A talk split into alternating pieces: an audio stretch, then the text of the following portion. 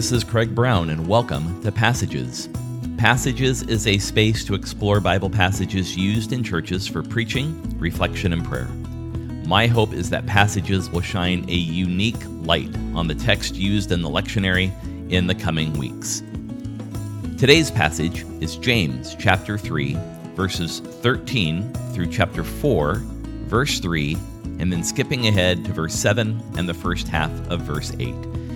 It is the lectionary reading for the 17th Sunday after the Pentecost, also known as proper number 20 in the year B cycle of the lectionary. It happens to be the lectionary reading for September 19, 2021. This particular text is really a continuation from last week's text that explored James chapter 3, verses 1 to 12. At this point, James really turns the attention more directly to some of the behaviors that are consuming the community to which he is writing. He begins by talking about foolishness as an uh, antithesis of being wise, and that this foolishness is, first of all, evidenced by works. And by works from a particular place, we'll see here in a little bit. It really highlights verses 13 to 15 for us. So, the first mark of foolishness is really false wisdom. In other words, those who would claim to have some sort of wisdom, claim to be wise, claim to be in places of authority and influence by virtue of their wisdom, well, that should actually be a warning sign that perhaps they don't. So, throughout this section, the writer refuses to actually use the Greek word for wisdom in these first few verses. That word is Sophia. And the writer refuses to use it, uses a different word in these particular contexts just to highlight the fact that the thing that many of these foolish people call wisdom really isn't wisdom at all. The text starts with a rhetorical question, verse 13 Who among you is wise and understanding? In other words, who would step up and say, Of course, I'm wise or I'm understanding? And James's response is, Let that person show it by their good behavior in their deeds, in the gentleness of wisdom. It's a rhetorical question. Who among you is wise and understanding? And here's how you can tell let that person show it by good behavior in deeds that are born in the gentleness of wisdom. Gentleness of wisdom. And the writer goes on in verse 14 says, But if you have jealousy and selfish ambition, so here comes the foolishness. This bitter jealousy, as the New, New American Standard Bible translates it, is really more word uh, word more like uh, rivalry or kind of harsh zeal. Uh, it's kind of a divisive spirit, and it really goes with this selfish ambition, which is the second vice outlined in verse 14. This selfish ambition uh, is used in other Greek writings of the ancient world to point to those who aspire to political power. And in this particular case, it's those who aspire to power and influence, but its best translation would be a party spirit. Now, by party spirit, we don't mean like revelry, like someone likes to go to a great party. In this particular context, the party has to do more with the notion of ideology or like we think of political parties. It's a party spirit. In other words, it's a spirit that tries to gather alliances or put people together or gather people around a particular opinion or point of view. James says that these are two marks of the fool bitter jealousy, which is like rivalry or harsh zeal, or selfish ambition, which is that party spirit. And what it does is it's an arrogance, if you will, an arrogance that reveals a very denial of the truth that comes from God. Foolish leaders lead astray, and they lead astray out of hubris, that they are not from God. In verse 15, the writer says, This wisdom is not that which comes down from above, but is, and then there's three descriptors here earthly, natural, and then demonic. Earthly, natural, and de- demonic. It's a descending set of adjectives that terminates with the devil or a demonic influence of some kind. So, if both bitter jealousy and selfish ambition exist, then the effect of that is clear enough in verse 16 that there is disorder and every evil thing. So, what the writer James is telling us is see not just the works, Look at the fruit of those works as well. See what happens. It's cause and effect. So when we see disorder in every evil thing, we know somewhere there are those leaders and those leaders who have gathered people out of bitter jealousy and selfish ambition. And the key passageway here is this for us that behaviors are consistent with character. Words may not be. Behaviors are consistent with character. In other words, the behaviors and the fruit of those behaviors are the evidence of inner character. It is unavoidable, regardless of words. Those who embody these very things, this earthly, natural, demonic sort of presence that kind of has this fruit that's born in disorder and every evil thing, they are what they are. And that there's no way to disguise that and there's no way to hide it. Remember, behaviors are consistent with character.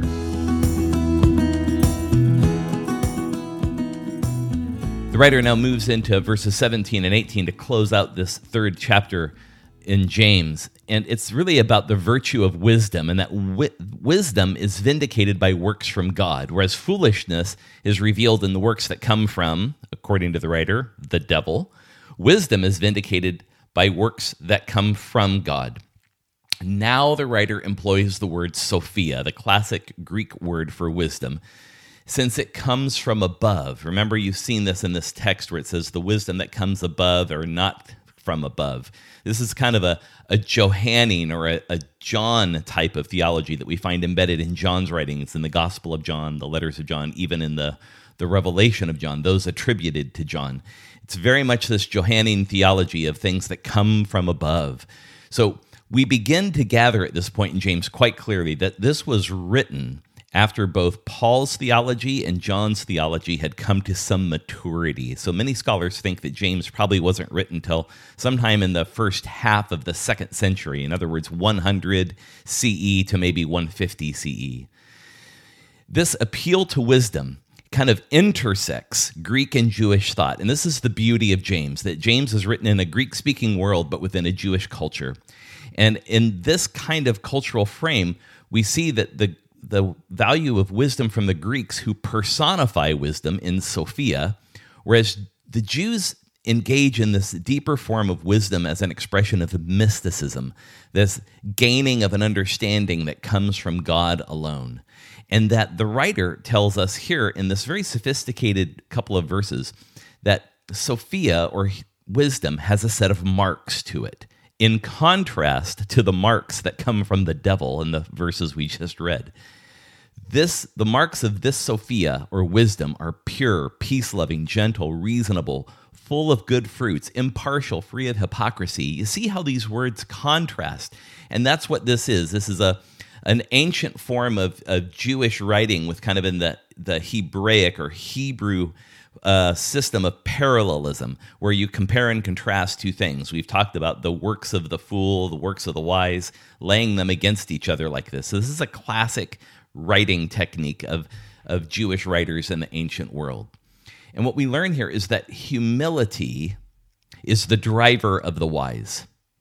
So the truth is is that purity, peace-loving, gentle, reasonable, full of good fruits, impartial, free of hypocrisy, these virtues are not really valued in worldly systems. What's valued oftentimes in community is division, party, opinion, judgment. These things were valued in the community to which James is writing. And that this wisdom that comes from God beckons the believer to do something else. And it's to cultivate peace internally and externally. In other words, no drama. The, the residue of this person of peace is in verse 18 that the fruit of righteousness is sown in peace by those who make peace. And the key passageway is here for us that the person of peace leaves a residue of peace. Behaviors are consistent with God. In other words, foolishness points to the self, but wisdom points to God, who alone gives wisdom. The person of peace, in other words, the person wisdom, manifests that in humility, and the residue they leave behind is peace. And that their behaviors are consistent with the very character and nature of who God is.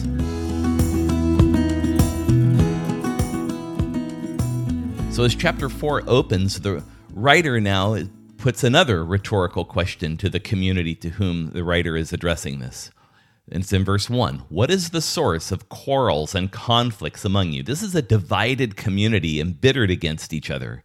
And the question is timely, let's be honest. What's the source of quarrels and conflicts among you? I mean, just jumping out of this text for a minute into 21st century uh, United States uh, culture and world, I mean, could there be any more direct commentary about our politics, about the pandemic, about the state of the United Methodist Church? Perhaps this text, if we look at it closely, may tell us something very important. What is the cause of all these quarrels and conflicts among you within that community to whom James is writing and to us? Well, clearly stated, what we find is that in verse 1, the writer says, Is the source not your pleasures that wage war in your body parts? Let's take that sentence apart just for a minute. talks about pleasures. Yes, pleasures. And these pleasures are, are not recreation, they're rather the indulgence of ego, arrogance, swagger, hubris, being overly opinionated. And that these pleasures, these indulgences of self, wage war. It's such strong imagery and it's unusual imagery we find here. We only find imagery like this in some of Paul's writings where he talks about the the conflict between the flesh and the spirit in Galatians and even a little bit in Ephesians. There's a strong imagery here, this militaristic lens, waging war. And you'll see by the end of chapter four that the war that's being waged in this sense is between the devil and God, is the way James frames it. So this militaristic lens becomes important for us because what James is going to offer us is a very dualistic ethic. In other words, a dualism. There are two forces at work within us, and that we are pitted in this uh, battle, if you will, that is waged within us. Exactly what kind of Paul talks about in his letters and writings. And then the last part of that sentence, the body's parts. In other words, it's the pleasures that wage war against our body's part. This is that word soma again that we talked about last week, and it's a kind of a mixed metaphor. The word soma is the word for body in Greek, and it's a mixed metaphor because it's hard to tell whether the writer is referring to the individual body or to the corporate body. So it's hard to take this apart to some degree, but it is a, a Pauline concept. In other words, a concept that flows out of the Apostle Paul's theology. And what Paul suggests is can members of the body ever be at war with each other? Well, of course not. We read about this in 1 Corinthians chapter 12 and 13 and James may not have these particular texts in mind, but the theological root of them is quite clear. That within this community to whom James is writing, the the body is at war with itself. And when that happens, it's indicative that this community has ceased to see each other as God does, and they have ceased to see the image of God in each other, as we looked at in James chapter 2. And so he basically offers this evaluation in the opening verses of chapter 3. It begins in verse 2. It says, You lust and do not have, so you commit murder. Again, strong language. So see the formula laid out in phrase after phrase, beginning at verse 2.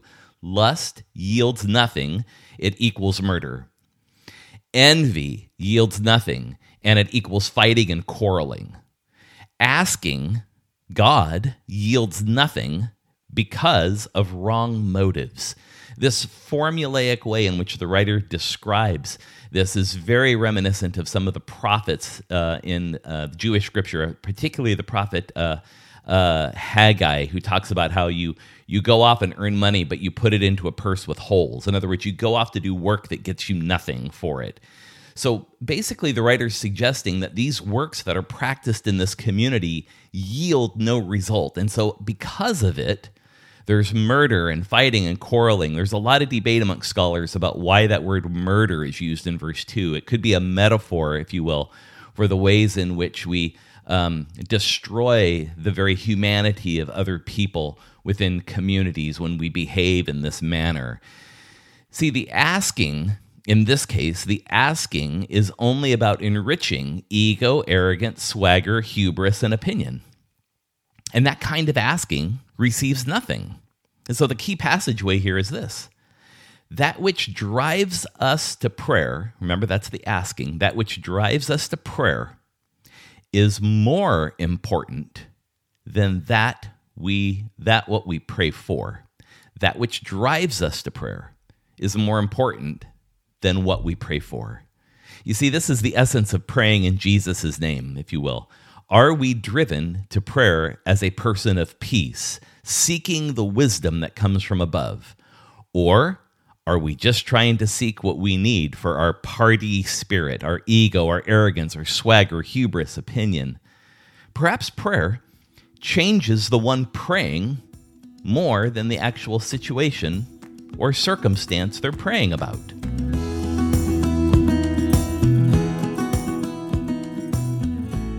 So, as we skip forward to verses 7 and 8 in this lectionary reading, it, we have to take note we skip some verses here. Uh, namely, we skipped verses 4 to 6. These are important verses, and to be honest, the lectionary disappoints from time to time by omitting these particular verses. Because what they do is they make explicit the kind of war, this militaristic language the writer's using between God and the world, and the world in this case being the devil. It is absolutely worth reading. It is born out of, again, Johannine theology or the theology of John. Verse 6 is the key it's something so important that I think we cannot miss when we look at this particular passage. It says, But he, God, gives a greater grace. Wow, what an important statement in James. It's so important. I, I, wish it was in the lectionary, but it's not. It's key to this section. God gives a greater grace, greater than war. So, what is this greater grace about? Well, that's verses 7 and 8. So, the advice is very clear, deliberate, and imperative. Submit to God, resist the devil, come close to God, God draws close to you. See, the key here is humility humility to seek the wisdom that comes from God. That means we have to empty, be emptied of ego, arrogance, swagger, hubris, opinion, because all those things point to self. All those things point to self. Submit to God only God has the Sophia we need. Another with that wisdom. This is the the Sophia is personified. That's part of the Greek thought and culture, but that the Sophia is possessed by God, and that the way we pursue that is in a very mystical fashion. That's quintessentially Jewish. So we need to hear both of these threads telling us that only God has the Sophia, the wisdom we need. Those who have it have it because they submit to God. Do you see the word submit? That word submit is so important. It's the exact opposite of what we've been reading about through this text bitter jealousy, selfish ambition. None of those have to have mission. They all have to do with aspiration and attainment and striving and taking and getting and having. The text is telling us clearly that if we submit to God, that submission is the key, and we resist the devil. That's what this community is being invited to do. Resist the devil. That the in a sense, the way James describes it, the devil's work is to somehow keep the focus and attention away from the divine wisdom and to keep it on our own sense of wisdom. This is a battle that is cosmic. It's not just fleshly, it's cosmic. And so the key passageway here for us is this is that the person of peace humbles themselves before God and others. Now, this isn't to say that we become a doormat. That is another lesson for another day. But I have to be honest that we're so eager at times to defend our human dignity that we fail to hold this tension well. Imagine holding two ends of a rubber band. That we get so interested in defending our own human dignity that we fail to hold this other tension that we must humble ourselves before God and others, empty ourselves of arrogance, swagger, hubris, even opinion at times. That we become what comes at the end of chapter 3 described as being more impartial, free of hypocrisy, full of mercy, these types of things. The person of peace humbles themselves before God and others. That's it for this week. Many thanks to the Reverend Deborah Brady, the fantastic people at the First United Methodist Church of Modesto. They're using this podcast as part of their sermon series on the book of James. I hope you're blessed by passages as you prepare to receive the sermon this coming Sunday. A personal note I am preaching at the First United Methodist Church of Modesto on September 12 on the passage that pa- passage we covered last week, James chapter 3 1 to 12. And I'll be preaching on this passage of Scripture on September the 19th at the First United Methodist Church in Lodi, California. So, my thanks to the Reverend George Ed Bennett, and I'll be with his congregation then. For now, I bid you all grace. Thanks for listening, and we'll see you next time.